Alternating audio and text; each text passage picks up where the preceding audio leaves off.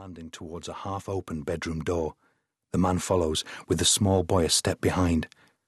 Mrs. Jones, the housekeeper, finding no answer to the doctor's reproof, changes her line of attack.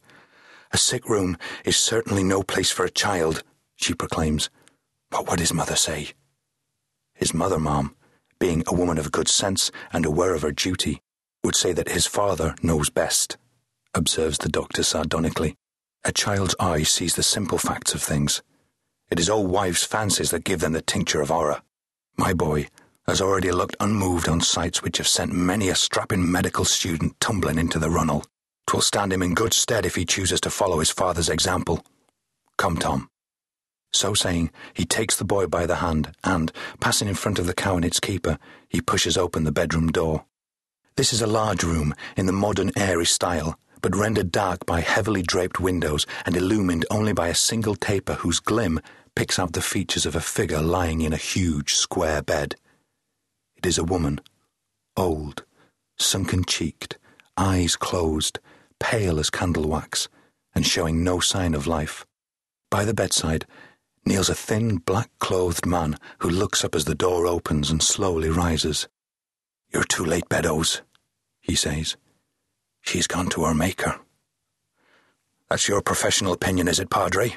says the doctor. Well, let's see.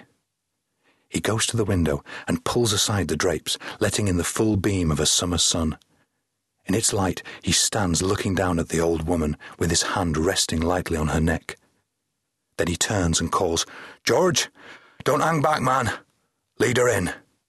The rustic advances with the cow. The parson cries, Nay, Beddoes, this is unseemly. This is not well done. She's at peace. She's with the angels. The doctor ignores him. Helped by the rustic and observed with wide and blinking eyes by his son, he maneuvers the cow's head over the still figure in the bed. Then he punches the beast lightly in the stomach so that it opens its jaws and exhales a great gust of grassy breath directly into the woman's face. Once, twice, three times he does this, and on the third occasion, the cow's long, wet tongue licks lightly over the pallid features.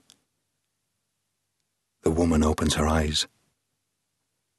Perhaps she expects to see angels, or Jesus, or even the ineffable glory of the Godhead itself. Instead, what her dim vision discovers is a gaping maw beneath broad, flaring nostrils, all topped by a pair of sharp, pointed horns. She shrieks and sits bolt upright. The cow retreats. The doctor puts a supporting arm around the woman's shoulders. Welcome back, my lady. Will you take a little nourishment? Her gaze clearing and the agitation fading from her features, she nods feebly, and the doctor eases her back onto her pillows. Take Betsy out, George, says Beddoes. Her work is done. And to his son he says, You see how it is, young Tom. The parson here preaches miracles. We lesser men have to practice them. Mrs. Jones, a little nourishing broth for your mistress, if you please. Clifton, Gloucestershire, December 1808.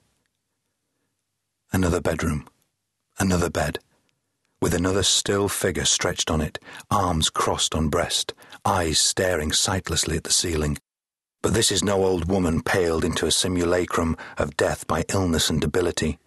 She, by the mercy of God and the ministrations of her doctor, still lives.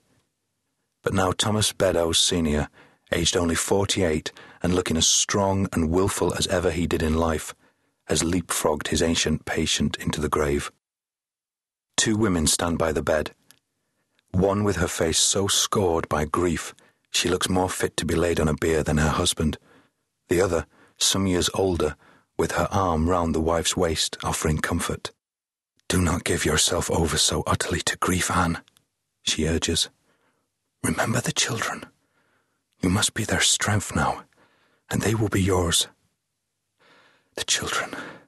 Yes, the children, says Anne Beddoes distractedly. They must be told. They must be shown and take their farewells. Not all of them, says the other gently. Let Tom do for all. He is a thoughtful child for his age and will know how best to tell the others. Shall I fetch him now, sister? Please, yes, if you think it best.